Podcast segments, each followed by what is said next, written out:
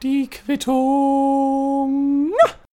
Aruba, Jamaica, ooh, I wanna take ya. Bermuda, Bahama, come on, pretty mama. Key Largo, Montego, baby, why do we go? Jamaica off the Florida Keys.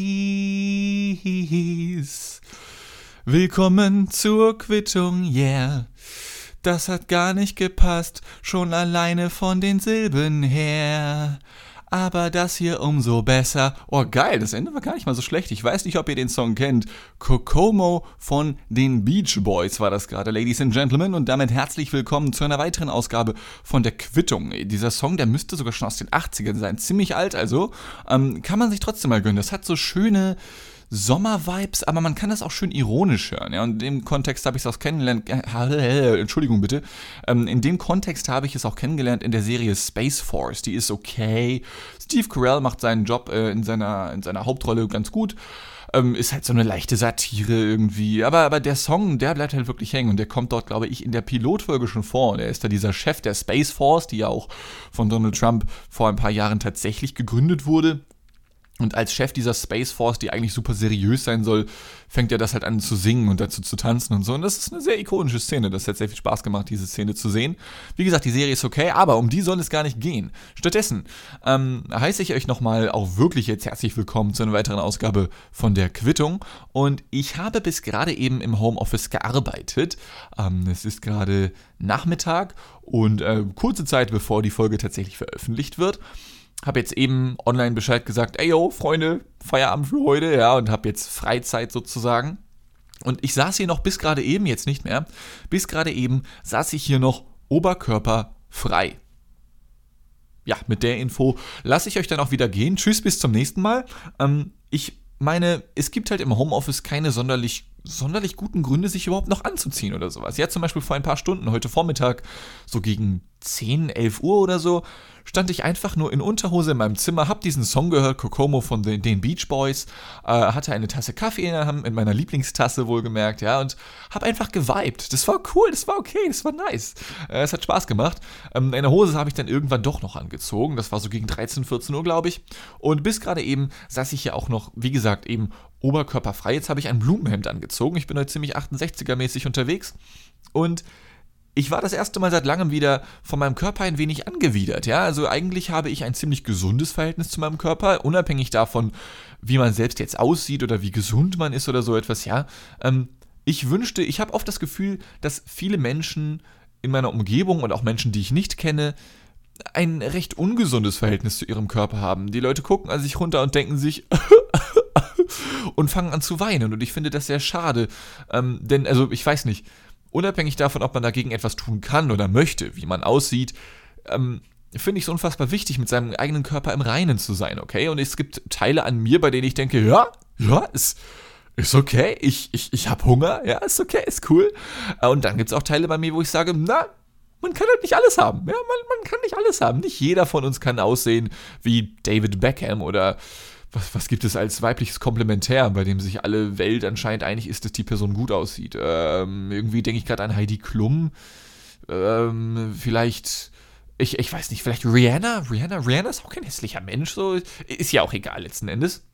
Nichtsdestotrotz ähm, wünschte ich mir, ich könnte allen Menschen auf der Welt wenigstens dieses Maß an Selbstbewusstsein bezüglich des eigenen Körpers geben, das ich habe. Unabhängig davon, ob ich es haben sollte. Aber ich bin damit vollkommen fein, so wie ich aussehe. Nur dann gerade eben, als ich hier oberkörperfrei vor meinem Le Computer gesessen habe und mich noch in meiner Home Homeoffice-Arbeitsschicht befand, schaue ich an mir runter und entdecke, hm, das war doch vorher anders.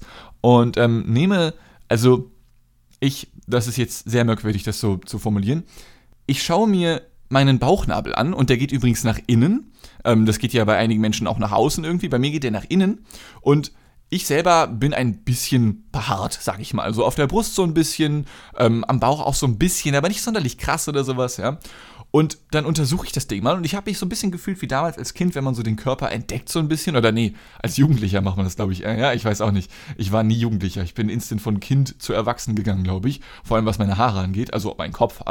Ähm, auf jeden Fall habe ich mich dann damals wie so als Kind gefühlt, wo man so seinen Körper so austestet so ein bisschen. Man guckt so, wie, wie hart darf man sich zwicken, bevor es wehtut oder wie viel kann man aushalten oder wie ist das Nägel zu kauen oder sowas. Ja, und dann gucke ich mir so meinen Bauchnabel an und ich sehe, uh, da aus dem Bauchnabel selbst wachsen ja Haare.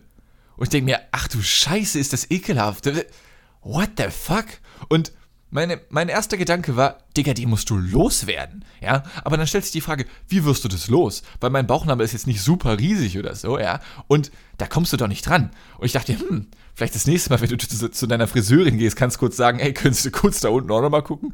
Also das geht ja mal gar nicht klar, ja. Also, ich, ich weiß auch nicht. Ich war für einen kurzen Moment wirklich angewidert von meinem Körper und ich überlege immer noch, ob oder inwiefern ich das loswerden kann. Es ist nicht super viel, an Haaren, was ich dort habe, ja, aber so ein bisschen. Und es ist absolut merkwürdig. Mir ist das noch nie aufgefallen. Das könnte schon seit zehn Jahren so sein oder so, aber mir ist es nie aufgefallen, ja.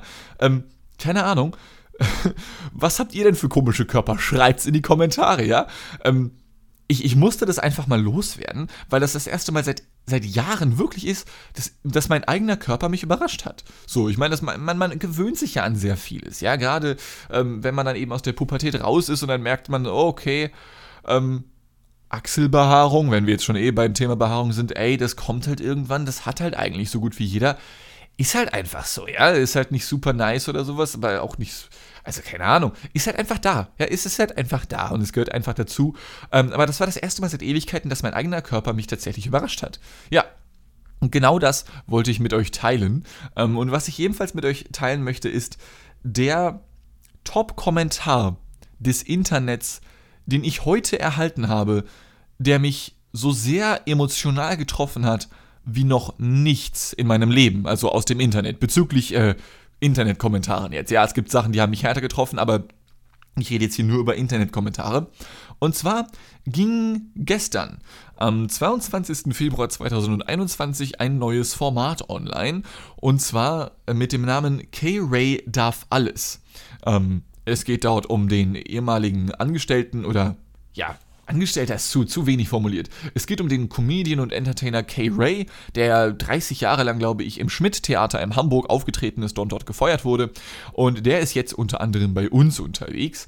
Ähm, und der hat jetzt dort alle zwei Wochen ein eigenes Format, in dem er sich dann irgendwelche Themen vornimmt und die dann mal mehr, mal weniger satirisch, komödiantisch auseinandernimmt in irgendeiner Form in seinem ganz eigenen Stil. Er bezeichnet sich selber auch ganz gerne als schwulen Edding, obwohl er eigentlich bisexuell ist. Also, das sind auch alles öffentliche Infos so. Ich bin sonst sehr vorsichtig, was Sexualitäten und private Infos angeht, aber damit spielt er auch in seinen Rollen und sowas, ja, und in seinen Texten und Auftritten. Und jetzt kam halt gestern diese Pilotfolge raus, wenn man so möchte, die dann, ich sag mal, ich glaube, die wurde okay aufgenommen. Ich habe mir jetzt nicht super viel dazu durchgelesen in den, in den Foren, in den Kommentaren und sowas, aber ich habe einen Kommentar gelesen und ähm, den möchte ich ganz kurz im Original zitieren, einen kleinen Moment, denn der bezieht sich nicht mal direkt auf mich. Aber nichtsdestotrotz ist das der Top-Kommentar, der mich so runtergezogen hat wie noch kein anderer bisher in meiner gesamten Internetkarriere, ja, in meiner gesamten, in meinem gesamten Leben, dass ich im Internet unterwegs gewesen bin. Sekunde, man hört hier vielleicht kurz das Mausklicken, es tut mir sehr leid. Also pass auf. ähm, einer der ersten Kommentare unter diesem neuen Format von K-Ray lautet, ich zitiere, es ist auf jeden Fall erfreulich, dass es erstmals jemanden bei MG gibt, der etwas von Komik versteht. Das hat gesessen. Lieber Mensch, der diesen Kommentar abgesetzt hat, das hat mich richtig getroffen. Er ist nicht mal direkt auf mich bezogen, sondern ist einfach nur ein kleiner Diss an den kompletten Rest der Crew von Massengeschmack, ja, die sich allesamt für witzig halten. Und das ist eben auch das Ding. Ich glaube, dass jeder Mensch auf der Welt sich für witzig hält, unabhängig davon, ob, ob, ob dieser Mensch wirklich witzig ist. Denn wenn du auf die Straße gehst und du fragst Menschen, hey, sagen Sie mal, halten Sie sich für witzig? Dann wird die Person sagen, also dann wird die Person mindestens sagen, ja, schon hin und wieder, ja, ja. Und einige sind auch sehr selbstbewusst und sagen, ja klar, Digga, ich meine, und halten sich für super lustig. Ist es natürlich nicht so, dass ich mich dazuzählen würde oder sowas. Ja, aber jeder Mensch hält sich, glaube ich, für witzig. Und ich glaube auch, dass die allermeisten Menschen sich für witziger halten, als sie es eigentlich sind. Also, ich auch. Ähm, man muss nur vorsichtig sein bei diesen beiden Variablen, wie weit diese Spannweite voneinander abweicht. Ja, also ich glaube, angenommen, wir sagen der unwitzigste Mensch der Welt ist bei 0% und der witzigste Mensch der Welt ist bei 100%. Angenommen, du bist zu 50% witzig, aber hältst dich zu 100% oder zu 100% für lustig, dann ist es eine sehr, sehr große Diskrepanz und zeugt von einer großen kognitiven Dissonanz. Wenn du aber zu 80% lustig bist und du hältst dich zu 85% für lustig, dann ist das okay. So, das ist eine okaye Normabweichung, sag ich mal, wo man sich denken könnte, okay, der Junge oder das Mädchen ist reflektiert, selbstreflektiert zumindest. Ähm, und ich glaube, dass ehrlich gesagt jeder Mensch sich für witziger hält, als er, sie oder er es wirklich ist. Ja, so auch ich, ähm, jeder Mensch auf der Welt. Denn ich glaube, du, wenn du auf die Straße gehst und die Menschen fragst, halten sie sich für witzig. Dann wird halt keiner sagen, boah, nee, Digga, Alter, ich bin richtig langweilig. Also wenn ich dich mal zum Essen einlade, Freundchen, ne, bleib zu Hause, Junge, das, das, wird kein schöner Abend. Das sagt ja kein Schwein. So, also nicht ernsthaft zumindest. Ähm, höchstens irgendwelche masochistischen, depressiven Menschen oder so. Ich weiß es nicht, aber ich glaube, dass die, ich glaube wirklich, dass jeder Mensch sich für witzig hält. Und ich glaube auch, dass jeder Mensch in bestimmten Situationen witzig ist, unabhängig davon, ob das intendiert ist oder nicht. Denn zunächst mal ist ja nicht jeder Mensch immer witzig. Es gibt keinen Menschen, der immer lustig ist, ja. Auch ein Kay Ray, der anscheinend jetzt der witzigste beim Massengeschmack ist, was, was mich unfassbar triggert, ähm, auch der wird ja ernste Momente haben. Das hat jeder Mensch, wo man einfach auch ja, schläft. Beispielsweise die meisten Menschen sind im Schlaf nicht sonderlich lustig, aber es gibt auch Menschen, die im Schlaf lustig sind und sich dabei sogar aufnehmen. Siehe TikTok-Livestreams, ja, das gibt es alles. Ähm, und jeder Mensch ist in bestimmten Situationen lustig. Es gibt Menschen, die haben eine größere Bandbreite, die in mehr Situationen lustig sind. Es gibt Menschen, die sind nur in ganz bestimmten Situationen lustig und auch nur, es sind ja nicht nur die, die zeitlichen Momente und die örtlichen Situationen, in denen man sich befindet, sondern auch der ja, der soziologische Kontext ist ja auch noch wichtig. Dass wenn du, es gibt Menschen, die sind auf der Bühne unfassbar lustig, aber wenn du dich dann so ganz normal face-to-face -face mit denen unterhältst, sind das ganz normale Menschen. Auf der anderen Seite gibt es Menschen, das sind eher so Podcast-Persönlichkeiten, die gehen erst in Gesprächen so richtig auf, aber auf der Bühne sind sie komplett verloren, ja? aber als Mensch, der sich selber für unfassbar witzig hält und natürlich auch für witziger hält, als er tatsächlich ist, hat mich dieser Kommentar sehr hart getroffen. Ja? Ich meine, ich weiß, dass ich schon Menschen bei Massengeschmack zum Lachen gebracht habe. Sowohl die Leute, die dort arbeiten, als auch die, die dort zuschauen. Aber dieser Kommentar, ich bin wirklich für einen kurzen Moment innerlich gestorben. Ich habe das gelesen dachte, ne, ne, das, das hat er sie es jetzt nicht geschrieben. Ne, das, das hat, ne, ne, das, das hat ganz tief wehgetan und eine Narbe hinterlassen, aus der ich diese, diese, diese Episode der Quittung machen kann. Ja, so tief hat mich das getroffen, dass ich mich wie auch andere Menschen im Kontext der, der Witzigkeit des eigenen Lebens und auch des anderen Lebens in Frage gestellt habe und aufhören musste zu arbeiten für einen kurzen Moment. Ja, ich gebe es zu, ich war während des Homeoffice, während ich gearbeitet habe im Massengeschmackforum kurz unterwegs und ich habe es auch direkt bereut, ja. Ich dachte mir, ja komm, du bist zwar gerade am Arbeiten, aber hey, nicht, kein Mensch arbeitet acht von acht Stunden durchgängig. Komm, guck's mal kurz bei MG vorbei im Forum, was geht da ab? Und zack, Karma's a bitch, ja. Und hab direkt geschluckt. Ähm, das war unfassbar widerlich, dieser Moment. Ich möchte den nie wieder erleben. Aber ich möchte den trotzdem Revue passieren lassen, was ich hiermit jetzt auch getan habe. Und es triggert mich immer noch sehr. Denn mein Ziel ist es, nicht in jeder Situation des Lebens witzig zu sein, denn ich glaube, dass das auch nicht, nicht gesund ist, auf, auf eine lange Distanz betrachtet. Aber dieser Satz, dass jetzt endlich mal eine, eine Person da ist, ja, die sich mit Komik auskennt bei MG, ja, fuck you. Ja, wenn ich es könnte, würde ich dieser Person jetzt einfach direkt das Massengeschmack-Abonnement abziehen, aber sowas von hart und es ist mir scheißegal, inwiefern diese Person das Abo vielleicht schon vorausbezahlt hat. Ja, das sagt mir sowas ins Gesicht und wir werden keine Freunde mehr. ja, es ist, äh, es ist vielleicht schon, Verzeihung, es ist vielleicht schon fast ein bisschen traurig, wie sehr mich das triggert, aber das, das hat wie gesagt wirklich wehgetan. Ähm, zumal, zumal der liebe Holger Kreimeier, äh, Chef und Hauptmensch des Senders Massengeschmack TV, bester Name EU West und EU Ost natürlich auch, ähm, mich erst letztens sehr, sehr hart zum Lachen gebracht hat. Und zwar hat er in einer seiner letzten Ausgaben der Mediatheke über die Show in letzter Instanz gesprochen. Ich habe auch in oh Gott, war das die vorherige Folge? Ich glaube in der Folge 85, genau. habe ich auch von dieser Show berichtet. Das war eine Talkshow, wer es nicht gehört hat oder gesehen hat, mit Steffen Halaschka. Ich werde jetzt nicht nochmal sehr hart drauf eingehen, aber da saßen dann vier oder fünf Menschen insgesamt, die dann zum Beispiel darüber diskutiert haben, ja, ich kenne keinen, den es stört, wenn ich Zigeunerschnitzel sage. Und natürlich waren all diese fünf Menschen, die dort saßen, weiß und cisgender und hetero und was weiß ich. Und dann gab es diesen riesen Shitstorm, ja. Und unter anderem saß dort eben Janine Kunze in dieser Reihe, Schauspielerin, bekannt geworden durch Hausmeister Krause. Ich habe ihren Rollennamen dort vergessen, aber da war sie die etwas nuttige, dumme Blondine mit kölschem Dialekt irgendwie. Ähm, die sich von ihren Mackern hat finanzieren lassen, wenn man so möchte, die aber trotzdem noch bei Mutti und Faddy gewohnt hat. Ähm, die saß dort mit und Holger Kreimeier in seinem Bericht über die letzte Instanz hat er dann für einen kurzen Moment die Perspektive dieser Janine Kunze eingenommen und in einer etwas verstellten, etwas höheren Stimme seiner selbst äh, ungefähr gesagt, ja, also ich meine, ich bin Janine Kunze und ich bin einfach nur auch nur eine, heterosexu eine heterosexuelle weiße Cisgender-Schlampe und deswegen habe ich auch voll die Berechtigung, hier zu sitzen. Und ich dachte, what the fuck? Digga, wo kommt denn jetzt die Schlampe her? So, weil der Bericht, den er dort gemacht hat, unabhängig davon, ob man dem jetzt inhaltlich zustimmt, was die Leute dort gesagt haben oder was Holger Kreimeier in seinem Bericht dort, dort drüber gesagt hat, oder unabhängig des kompletten politischen und inhaltlichen Kontextes, ja, ähm, das war ein durchaus, ich sage mal, seriöser Bericht seitens meines Chefes Holger, ja, und dann haut er dazwischen drin die Schlampe raus.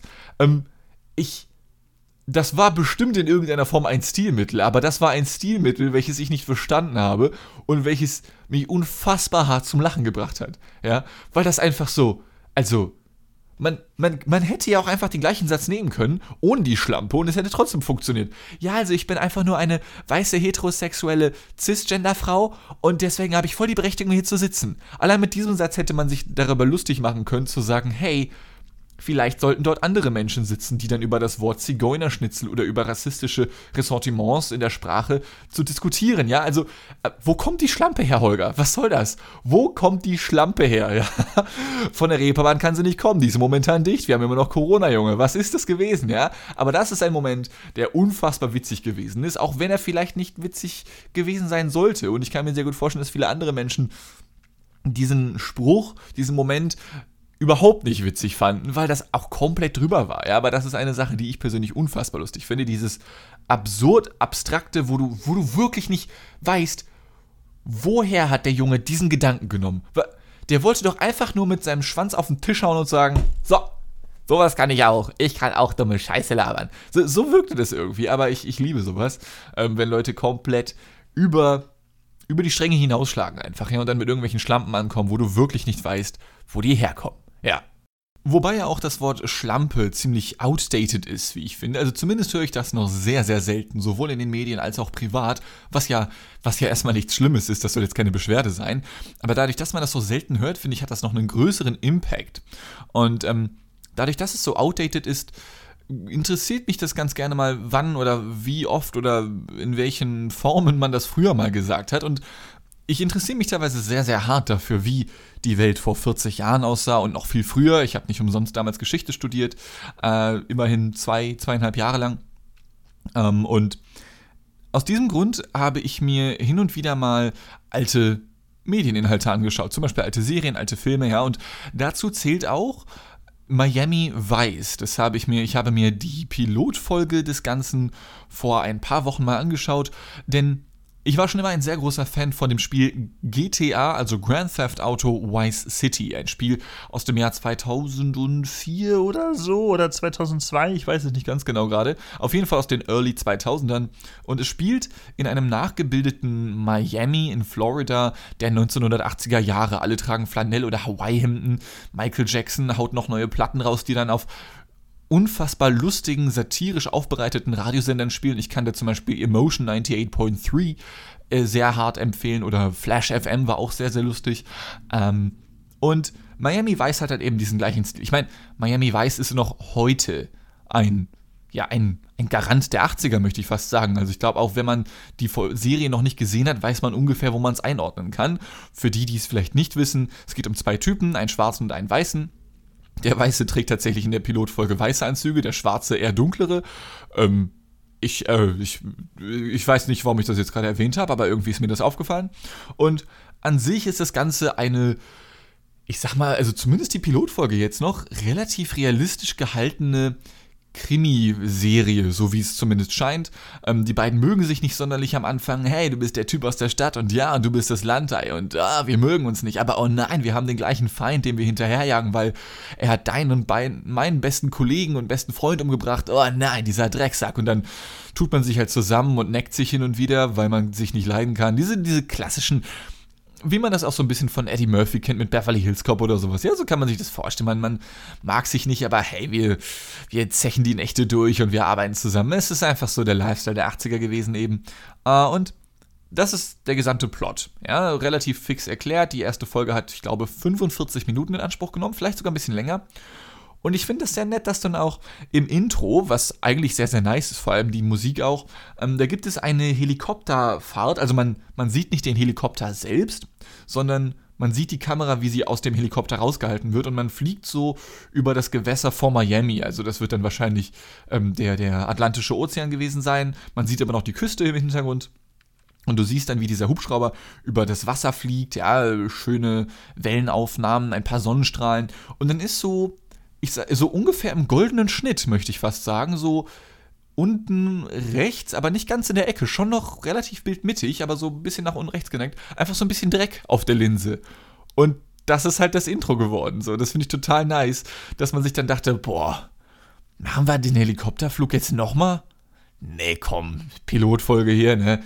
Ist halt ein bisschen Dreck auf der Linse, was soll's? Ja, ganz ehrlich, das, das, wird eh ein Erfolg, ja. Lassen wir einfach drauf, ja. Gucken ja eh nur Schlampen, um wieder zum Thema zurückzukommen. Ähm, das fand ich sehr angenehm. Oder was ist angenehm? Ich fand das sehr lustig, äh, das so zu sehen. Und das Wort Schlampe selbst kam in dieser Serie nicht vor. Was ich aber unfassbar interessant fand, war zunächst mal natürlich der Kontext in puncto, äh, wie formuliere ich das jetzt höflich, in puncto ethnischer Verhaltensweisen innerhalb einer Gesellschaft. Ich habe es bereits erwähnt, es gibt einen weißen und einen schwarzen Protagonisten jeweils. Und es gibt da, also es gibt so ein paar Szenen, da ist zum Beispiel eine Szene in einem Gerichtssaal, okay?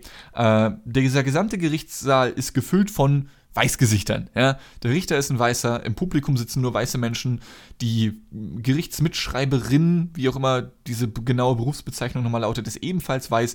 Alle Menschen sind weiß, bis auf eine Person, ihr habt es erraten, der Angeklagte, ja, der angeblich irgendein Verbrechen begangen hat. Er wird des Verbrechens beschuldigt, äh, einen Überfall begangen zu haben oder irgendeinen, kein Bankraub, aber irgendeinen Raub soll er wohl begangen haben. Man lernt diesen äh, Darsteller, das ist jetzt nicht der Protagonist, von dem ich hier erzähle, dieser Schwarze, sondern ähm, es ist ein Nebendarsteller, der so ein Kleinganove ist irgendwie oder so. Der wird mit dieser, mit dieser Szene auch erst eingeführt in diese Serie und der Richter ist, ich sage mal, nicht sehr fair. Ja, also es gibt keine richtige Gerichtsverhandlung. Man sitzt da zwar in diesem Gerichtsgebäude und alle sind gut gekleidet und so. Natürlich bis auf der Angeklagte versteht sich. Der ist halt ein bisschen lotterig gekleidet. Ähm, aber die, die, die Gespräche zwischen dem Angeklagten und dem Richter sind so irgendwie, ja, Verzeihung, aber ich war das nicht. Doch, doch, Sie waren's. Nein, war ich nicht. Haben Sie Beweise? Nein, Sie waren's. Und dann will dieser Richter gerade mit seinem kleinen Hämmerchen auf dieses kleine Pult hauen und sagen, schuldig. Ja, ich, ich ver verurteile Sie zu zwei Jahren Haft, denn Sie sind schwarz. Also so hat er das nicht formuliert, aber so kommt's auf jeden Fall rüber. So spielt die Serie eben damit. Der Richter will also gerade mit dem kleinen Hämmerchen auf das Pult hauen und dann fällt der Strom aus. Das Licht geht aus und ähm, du hörst, also du siehst fast nichts mehr, äh, aber du hörst noch, wie die Leute irgendwie raschen. Oh nein, oh Gott, was ist das denn? Und du hörst sehr viel Geklimper von Holz und auch von Metall. Und dann geht das Licht so 10, 12 Sekunden später wieder an. Und jeder, und das ist jetzt kein Scherz, ihr könnt euch das selber gerne anschauen, ähm, jeder Mensch hat eine Waffe gezückt. Jeder. Das Publikum die Gerichtsschreiberin, der Richter, ja, jeder hat eine Pistole gezückt und auf diesen Schwarzen gerichtet, äh, beziehungsweise der Richter noch nicht. Jeder von denen hat eine Pistole in der Hand und hat den genau auf diesen Schwarzen gerichtet, ja. Der Richter lässt sich noch ein bisschen Zeit und greift kurz unter seinen Tisch und holt eine Schrotflinte raus, die er dem Schwarzen direkt vors Gesicht hält, einfach so, ja. Und sagt er noch irgendwas in die Richtung, ha, dachte so, du könntest entkommen, du kleiner Ganove, hä? Und der Typ, der Angeklagte, sagt halt, ey, das war ein fucking Stromausfall. Ich, ich bin hier angekettet, ich habe Handschellen an. Wie soll ich denn flüchten, Digga? Was, was, hä? Und der Richter lässt sich dann so halb überzeugen und sagt so, alles klar, Freunde, ihr könnt die Waffen wieder runternehmen. Wir haben ihn festgehalten. Er ist, er ist noch hier, es ist alles gut. Und dann stecken sie alle. Und da, wirklich, also da sitzen auch im Publikum, ich glaube, 60 Leute oder sowas. Jeder hat eine Waffe gezückt auf diesen armen, auf diesen armen Teufel ausgerichtet. Ähm, sie, dann ist die Szene quasi vorbei, die Leute packen ihre Waffen wieder weg. Es erfolgt ein Cut und irgendwie hat der Angeklagte es dann geschafft, doch noch freigesprochen zu werden? Fragezeichen. Auf jeden Fall kann er normal aus dem Gerichtsgebäude raus und trifft dann auf unseren, auf einen unserer Protagonisten. Und dann unterhalten die sich und der Protagonist, also das sind beides Cops eben, sowohl der Schwarze als auch der Weiße, wollen dann irgendwelche Informationen aus ihm rausquetschen oder sowas, ja. Und das war unfreiwillig komisch. Also ich frage mich, inwiefern das halt damals für komisch befunden wurde. Oder ob das so legitim war. So, ja, der wollte halt flüchten. Ne? Ich meine, das war doch ganz klar ein Fluchtversuch. Ne? Er hat irgendwie es geschafft, mit Hilfe irgendwelcher Komplizen, die wahrscheinlich auch keine Weißen sind, oh, ähm, das Licht auszumachen, damit er flüchten kann. Also, ich kann mir vorstellen, dass viele Menschen diese Serie sauer machen würde, denn es ist jetzt nur ein Beispiel gewesen. Es gibt noch so zwei, drei andere Szenen, ist nur ein Beispiel gewesen jetzt. Und ich kann mir vorstellen, dass viele Menschen, die das jetzt sehen würden, ziemlich sauer werden würden, so nach dem Motto, oho, wie rassistisch war, rassistisch war diese Gesellschaft. Und das ist natürlich schlimm, gar keine Frage, aber ich musste schon sehr hart lachen, weil das einfach so. Also, wenn jetzt einfach nur das Licht ausgegangen wäre und man hätte gedacht, dieser Angeklagte möchte abhauen und die Wachleute zücken ihre Waffen und, und dreschen dann auf ihn ein oder so. Da hätte ich gesagt, uff, das ist nicht so witzig, ja. Aber dass selbst diese Gerichtsschreiberin an ihrem, an, an ihrem Minicomputer, an ihrem, wie nennt man das nochmal, an ihrer Schreibmaschine sitzt, ja, und auf einmal so einen kleinen Revolver aus ihrem Handtäschchen holt und den auch auf diesen Angeklagten richtet, das war einfach absurd, das war so überhöht, das war unfassbar lustig. Und solche Szenen, und deswegen glaube ich auch, dass das wirklich nicht rassistisch gemeint war, sowohl im historischen wie auch im heutigen Kontext. Also vielleicht ein bisschen schon, aber es gibt so ein paar also es gibt noch ein paar weitere Szenen, die einfach unfassbar absurd und überhöht sind. So gibt es ähm, zehn Minuten zuvor in dieser Serie eine kleine Verfolgungsjagd. Und zwar versucht einer unserer Protagonisten in einem weißen was war das? Ein Chevrolet? Nein, ein, ein, genau, ich glaube, es war eine Corvette. In einer weißen Corvette fährt er eine Küstenstraße entlang, aber die ist ziemlich gerade, ja, so wenig Kurven und so. Und er versucht, irgendeinen Kleinganoven äh, auf einem Jetski zu verfolgen. Also der Kleinganove auf dem Jetski, der ist ein bisschen dumm auch, weil ich meine, der könnte einfach von der Küste wegfahren in seinem Jetski und so ein bisschen Richtung Meer, bis, bis der Cop, unser Protagonist, ihn nicht mehr sehen kann. Aber irgendwie fährt er weiter die Küste entlang, ja. Äh, und unser Protagonist, der Cop, in seiner Corvette verfolgt ihn eben. Und es ist eine ganz normale Straße, auf der er fährt, okay? Die ist ziemlich breit. Mm, und hin und wieder, weil, weil er sich beeilen muss, überholt er ein paar Autos, die dort fahren. Also ein paar normalerweise, also ein paar normale PKWs, LKWs, halt Menschen wie du und ich, ja, egal welche Hautfarbe auch, ausnahmsweise mal in dieser Serie. Doch, man kann sich das so vorstellen, man sieht dieses Auto von ihm von außen und er setzt zu einem Überholmanöver an, denn da ist nur 50 und er fährt eben 100 Stundenkilometer und möchte dieses Jetski verfolgen. Er setzt also zum Überholmanöver an, schert links aus, guckt vorher noch, setzt keinen Blinker, das muss ich sagen. Das ist ein bisschen, also STVO, ne? Naja, aber es ist halt die USA, das sind die 80er, ne? Was soll's, jeder ist bewaffnet. Er setzt zum Überholmanöver an, schert nach links aus, fährt an diesem PKW vorbei und schert wieder nach rechts ein und hat den Wagen somit erfolgreich überholt. Und das macht er mehrfach. Doch aus irgendeinem Grund ist jede Autofahrerin und jeder Autofahrer zu dumm, zumindest hier in Miami Vice in den USA, um, um darauf zu reagieren. Denn, beziehungsweise reagieren ist ja schon das falsche Wort. Wenn du überholt wirst in einem Auto, alle Autofahrer unter uns werden es wissen, wenn du überholt wirst, musst du nicht viel machen. Du achtest natürlich ein bisschen drauf, oh, schafft er das rechtzeitig vor mir? Vielleicht bremse ich noch, damit er schnell an mir vorbeikommt. Das ist das höchste der Gefühle, was du machst. Vielleicht nicht noch extra zu beschleunigen. Ja, aber sonst musst du nichts machen, wenn du überholt wirst. Aber das ist für die Menschen aus Miami Weiß ein bisschen zu kompliziert. Soll heißen, sobald sie überholt wurden, checken die nicht mehr, oh Gott, wie funktioniert Physik, wie funktioniert Autofahren und und reißen ihr Lenkrad nach links und rechts und fangen an zu schleudern und die Wagen überschlagen sich und fahren gegen Wände und explodieren. Das ist jetzt kein Scherz. Also, der überholt halt ganz normal. Gut, er setzt keinen Blinker, ja. Vielleicht ist das auch einfach nur, vielleicht ist das einfach die eigene Form dieser Autofahrer ihren Unmut über den vergessenen Blinker auszudrücken. Ja, so nach dem Motto, wenn der sich nicht mehr an die Gepflogenheiten des alltäglichen Straßenverkehrs hält, dann werde ich das auch nicht mehr tun. So, jetzt fahre ich einfach zack über die Leitplanke ab in den Atlantischen Ozean. Ciao.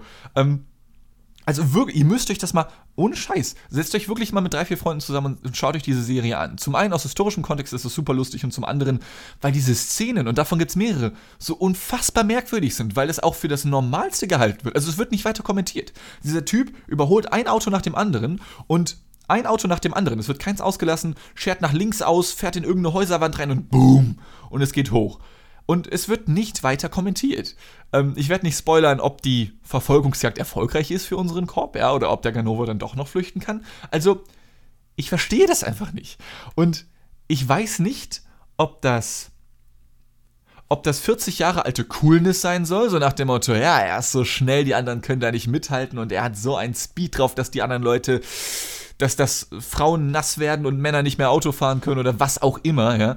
Oder ob das wirklich ein überhöhter Humor sein kann, was ich mir aber nicht so ganz vorstellen kann. Also das wirkt so ein bisschen wie Meta-Humor, den man erst jetzt, den man erst jetzt produzieren würde, den man erst jetzt anwenden würde. Ich glaube, in den 80ern gab es noch nicht diesen krassen Meta-Humor, wo man sich über Krimiserien in der Form lustig machen würde. Denn so wirkt es. Also es wirkt so, als würde sich Miami Vice über sich selbst lustig machen.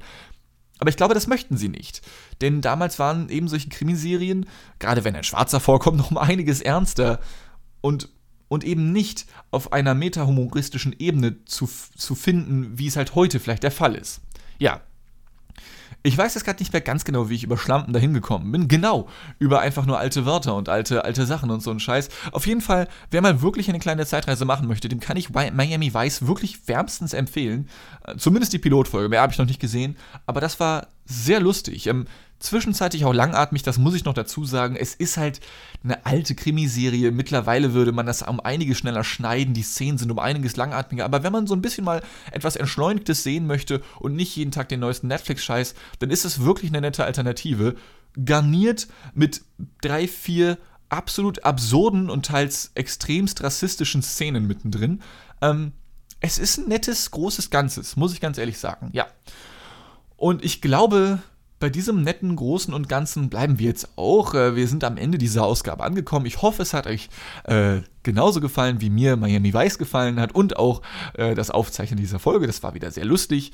Äh, wir hören uns beim nächsten Mal oder ihr hört mich beim nächsten Mal. Ich kann mit solchen Sätzen irgendwie am Ende nicht aufhören. Ne? Und dann fa fasel ich einfach rum und kann einfach keine vernünftige Ab Verabschiedung machen. Aber egal, wir lassen das einfach so stehen.